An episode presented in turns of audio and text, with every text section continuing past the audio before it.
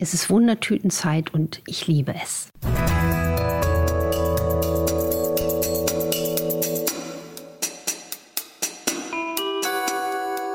Dr. Anne Fleck, Gesundheit und Ernährung mit Brigitte Leben.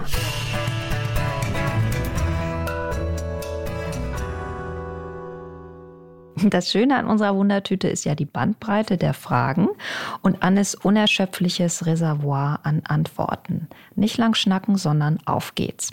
Und wir, das bin ich, Dr. Anne Fleck, genannt Doc Fleck und Maike Dinklage von der Brigitte. Und den Podcast hört ihr auf RTL Plus Musik und allen anderen Plattformen. Interessante Frage, also alle sind interessant, aber diese auch sehr. Gleich am Anfang, Anne. Eine Hörerin schreibt, ich bin 24, habe Neurodermitis und ein starkes Problem mit dem Erröten. Oftmals gehe ich gar nicht ohne eine Schicht Make-up aus dem Haus weil mich schon normale Gespräche erröten lassen und das wirklich völlig ohne Grund, denn ich habe keine Angst zu sprechen. Dennoch signalisiert mir das mein Körper. Kann ich ernährungsbedingt gegensteuern? Ich habe gehört, Magnesium soll hierbei helfen. Erstens mal möchte ich dieser lieben jungen Hörerin entgegenrufen, bitte nicht in die Angst gehen das ist ja auch so ein Dauerbrenner, bitte nicht in die Angst gehen. Es ist doch auch sympathisch, wenn man vielleicht errötet. Das muss man nicht immer gleich negativ bewerten. Das ist aber ein Zeichen einer Maszenaktivierung. Diese kleinen Flaschs, dieses Gerötetsein bei Aufregung am Hals oder an den Wangen. Und deswegen kann man da auch durch die Ernährung etwas Linderung schaffen, indem man darauf achtet, möglichst histaminarm zu essen. Das heißt, Lebensmittel mit hohem Histaminreichtum zu reduzieren. Also Zitrusfrüchte, Tomaten oder eben auch nichts Aufgewärmtes zu essen, vor allen Dingen aufgewärmte Speisen, also Eiweiße wie Fisch, Fleisch oder Hülsenfrüchte, also eine Erbsensuppe dreimal aufgewärmt, dann flammt das Gesicht wohl auf, selbst wenn man zu Hause ruhig auf dem Sofa sitzt. Und was auch helfen kann, ist, wenn man diese Angst hat, ähm, äh, ähm, quasi rot zu werden, ist die Einnahme von Magnesium. Weil Magnesium hat einen unglaublichen entspannenden Effekt und entspannt nicht nur ähm, quasi die Seele, sondern auch die Muskulatur. Also die Einnahme von Magnesium früh und abends würde ich in dem Fall auch überdenken. Ich bleibe gleich mal beim Thema Magnesium hängen. Da kam eine Frage, eine Hörerin, die schreibt, ich nehme Vitamin D ein und zusätzlich Magnesium.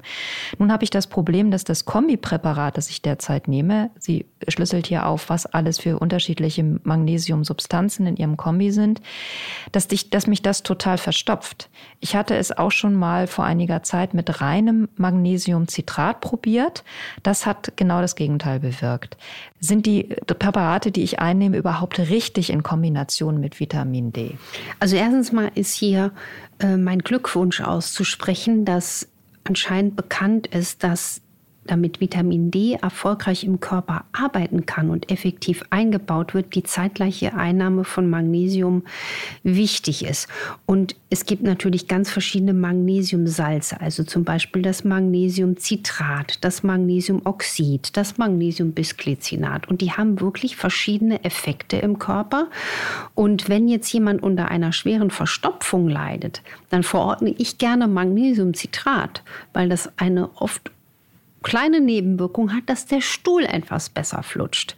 Wer jetzt unter breiigem Stuhl leidet, der ist dann mit Magnesiumcitrat eben nicht so gut beraten. Dann ist Magnesiumbisglycinat besser oder dann verordne ich gerne so Magnesiumpräparate, die alle sieben Salze des Magnesiums quasi innehaben. Ein Magnesium-7-Salz. Sowas wäre mal zu empfehlen, dass die äh, Betroffene einfach mal ausprobiert, ein, ein Präparat, was alle sieben Salze abdeckt, dann ist von keinem zu viel und von keinem zu wenig drin. Seit circa fünf Jahren nehme ich ein Psychosemedikament, welches ich auch nicht absetzen kann. Leider habe ich während der Zeit circa 40 Kilo zugenommen und das Gewicht steigt immer weiter. Seit circa einem halben Jahr lebe ich nach der Doc-Fleck-Methode. Leider habe ich bisher noch keinen Erfolg. Was kann ich noch tun, um gesund abzunehmen? Muss man vielleicht sagen, die Doc Fleck Methode, da zählt sie auf, sie nimmt Omega-3-Öl, das Spätstück, sie trinkt Löwenzahntee, Vitamine und nimmt Mineralien zu sich. Was also würde dieser pa Patientin wollte ich gerade sagen, naja, schon dieser Psychose-Patientin noch gut tun, um nicht weiter an Kilos zuzunehmen? Also erstens muss sie klären, ähm, auf einem kleinen Ernährungsprotokoll ist sie vielleicht doch noch sehr viele Kohlenhydrate. Also Knäckebrot, kohlenhydratdicht ohne Ende, kann sogar, wenn man ganz wenig isst, eine Gewichtszunahme äh, bedeuten.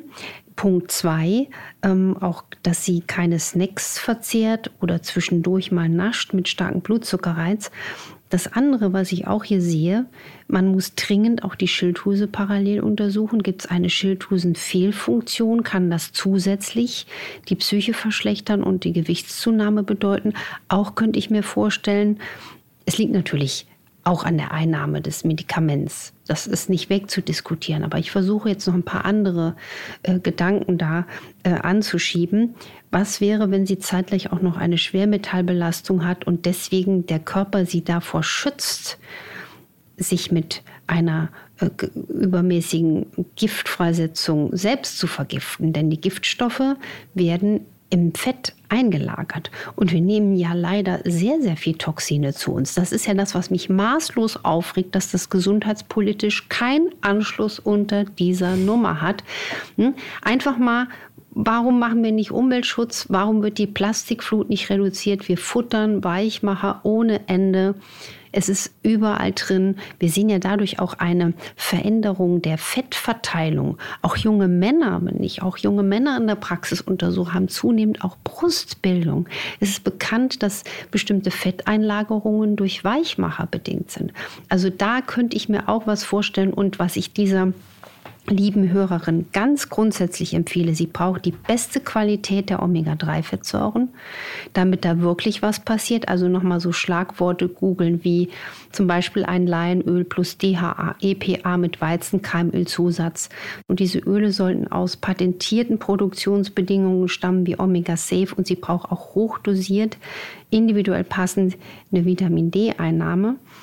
Und was ich mir auch unbedingt hier wünsche, ist, dass sie ihren Darm aufs Trapez holt. Denn wenn sie eine Dysbiose hat, also eine Störung ihrer Darmflora, wird auch die Psyche stark dadurch negativ beeinflusst. Das heißt, man könnte andenken, je besser der Darm ist, umso besser kann sich vielleicht das Psychosemedikament gegebenenfalls reduzieren und dann, falls die Gewichtsabnahme wirklich maßgeblich dadurch bedingt ist, auch Linderung schaffen. Ich hoffe, sie verfolgt jetzt diese kleinen Puzzlesteinchen und fügt die zusammen und hat dann damit eine Tür aufgestoßen. Eine Hörerin fragt, für die wir jetzt auch gerne eine Tür aufstoßen.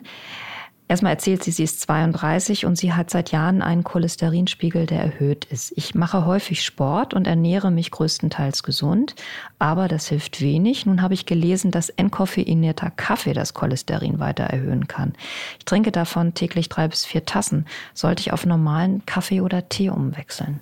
Also es ist wirklich bekannt, dass entkoffinierter Kaffee eine Erhöhung des Cholesterinspiegels machen kann. Auch hier nochmal wäre mein dringender Rat, zum Beispiel schön beschrieben im Kapitel Die Cholesterinlüge aus dem Buch Ran an das Fett. Jeder, der einen erhöhten Cholesterinspiegel hat, ist gut beraten, das zu differenzieren. Also LDL-Cholesterin zu messen, HDL-Cholesterin zu messen und Ausrufezeichen, Ausrufezeichen, das oxidierte LDL zu messen. Denn nur das macht erwiesenermaßen wirklich diese bösen Plaques. Und es ist wirklich jetzt mal nochmal, um auf den entkoffinierten Kaffee zurückzukommen, dass man das vermutet, dass es dieses Phänomen gibt. In dem Fall würde ich jetzt dieser Hörerin empfehlen, auf eine geringere Dosis von entkoffiniertem Kaffee zurückzugreifen, wenn sie das liebt. Also, dass man wirklich sagt, trink doch mal nicht drei bis vier Tassen, trink doch mal nur eine Tasse oder zwei oder auch auf Alternativen zurückzugreifen wie einen schönen Tee. Interessanterweise hat aber der normale Kaffee in diesen Daten keine negativen Auswirkungen auf das Herz-Kreislauf-System. Also das heißt, im Vergleich stieg der Gehalt an freien Fettsäuren im Blut bei der gleichen Menge an entkoffiniertem Kaffee deutlich an. Das finde ich ganz interessant. Also der normale Kaffee, vermutlich auch der Filterkaffee, wenn man das nochmal differenzieren würde, ist gesünder. Das ist mal eine schöne Feststellung für alle Kaffeetrinkenden. Seit diesem Jahr habe ich wie aus dem Nichts eine Sonnenallergie am Dekolleté, schreibt uns eine Hörerin. Was hilft denn da? Der Gedanke, weil die Frage ist schon wieder, was kann ich tun, um das Symptom zu lindern? Ich würde einen Schritt zurückgehen. Was zum Teufel ist passiert, dass der Körper so eine starke Allergie entwickelt? Hier mal auf Ursachensuche gehen. Ja, Gibt es irgendwelche Anhaltspunkte aus der klassischen Ursachenforschung? Gibt es eine Umstellung in der Ernährung? Gibt es ein schlechteres Darmmilieu nach einer notwendigen Antibiotikabehandlung? Gibt es vielleicht einen entzündeten Zahn, den keiner entdeckt? Gestern hatte ich einen Patienten in der Praxis, 23 Jahre, der hat schwere allergische Symptome und kam selbst drauf in meinem Gespräch mit ihm, dass es an dem Butainer, also am Metall im Mund liegt. Ne? Also das ist ja so interessant, dieses Ursachenphänomen. Mit also, 23 hatte er schon Metall im Mund. Ja, ja, gut, ich hatte mit 13, 14 auch Metall im Mund. Ich hatte diese fürchterlichen Metall-Brackets-Spangen. Da lutschst du ja auch jahrelang Metall. Ne? Gestern hatte ich auch eine Patientin, das hat mich auch umgehauen, zwölf Amalgamfüllungen und einen schlechten Darm. Da habe ich auch nur gedacht, mh, zwei Liter Speichel werden am Tag gesuckelt und das kommt ja auch in den Darm. Es gibt ja auch Länder, da ist Amalgam wirklich verboten. Ist natürlich leicht zu verarbeiten, aber wenn man mal richtig ein bisschen sarkastisch formuliert, kriegen wir krankenkassenfinanzierte Quecksilbergeschenke in unseren Schnabel eingebaut. Und das hoffe ich, dass jeder, der das jetzt hört und auch gerade diese Betroffene mal guckt, was ist die Ursache für meine Beschwerden. Und was sie jetzt konkret machen könnte, wäre zum Beispiel, ähm, sehr gut ist ein ganz günstiges äh, Heilmittel Quarkwickel. Also wir haben auch in meiner alten äh, Klinik ähm, auch bei den entzündeten Gelenken, bei Rheumapatienten gab es abends einen Quarkwickel oder auch äh, Heilerde, Lavendelöl, Aloe Vera, innerlich wie äußerlich aufgetragen und alles, was die Schleimhaut und Haut stärkt, also Omega-3 in einer exzellenten Qualität, Vitamin A, B-Vitamine und Vitamin E, zum Beispiel ein Weizenkammöl. Deswegen könnte man jetzt hier ein sehr gutes Algenöl empfehlen, was auch schon Weizenkammöl als Antioxidantien enthält. Und ich würde aber wirklich hier auf die Ursachenforschung gehen und auch gucken, nicht, dass sie eine unerkannte Autoimmunerkrankung hat. Eine Frage zu dem großen Thema, was darf ich an Medikamenten nehmen während der Schwangerschaft? Eine Hörerin ist 25 und zum ersten Mal schwanger und vor kurzer Zeit wurde bei ihr eine Schilddrüsenunterfunktion festgestellt und man riet ihr dazu, das zu medikamentieren. Sie fragt jetzt, stimmt es, dass wenn ich die Schilddrüsentablette nicht einnehme, es meinem Kind schadet?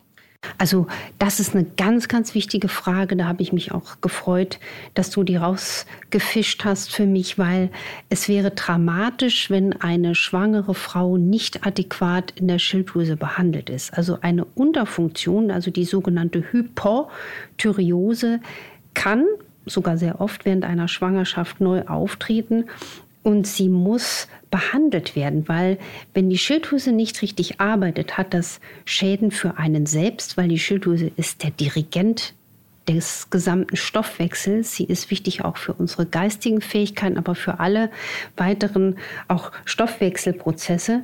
Und das Problem ist, es könnte auch massiv zu schweren geistigen und körperlichen Schäden beim Fötus kommen. Also das nennt man ja Kretinismus. Französisch Le Cretin. Ich habe in Frankreich ja auch studiert, im Krankenhaus gearbeitet.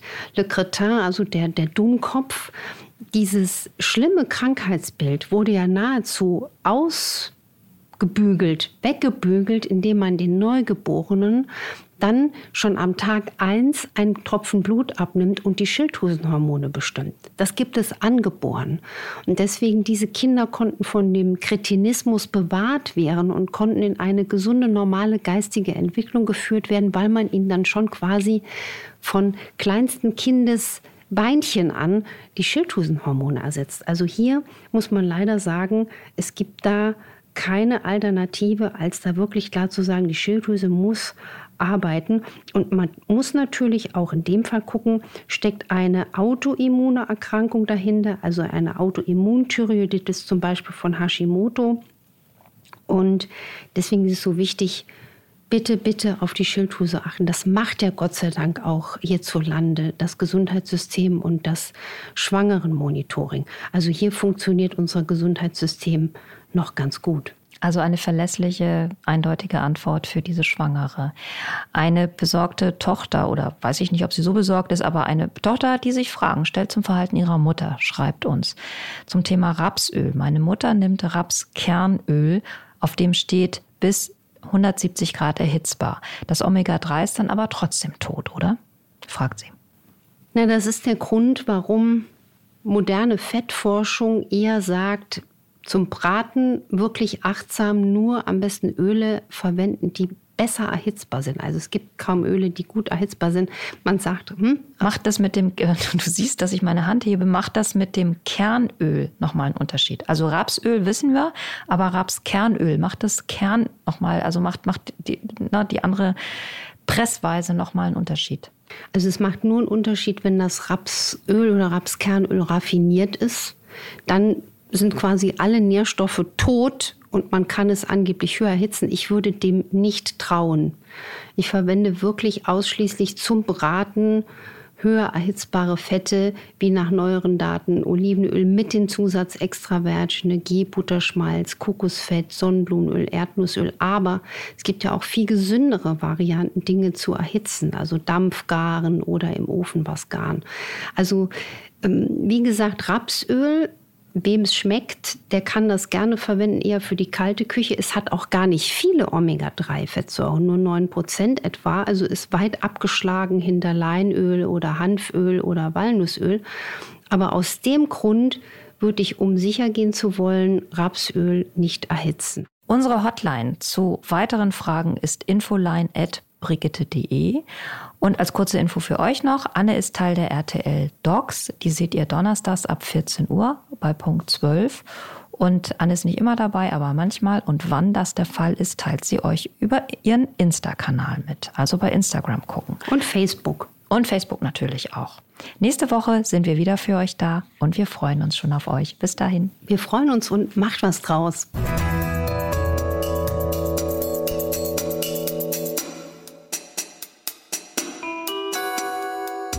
Dr. Anne Fleck, Gesundheit und Ernährung mit Brigitte Leben.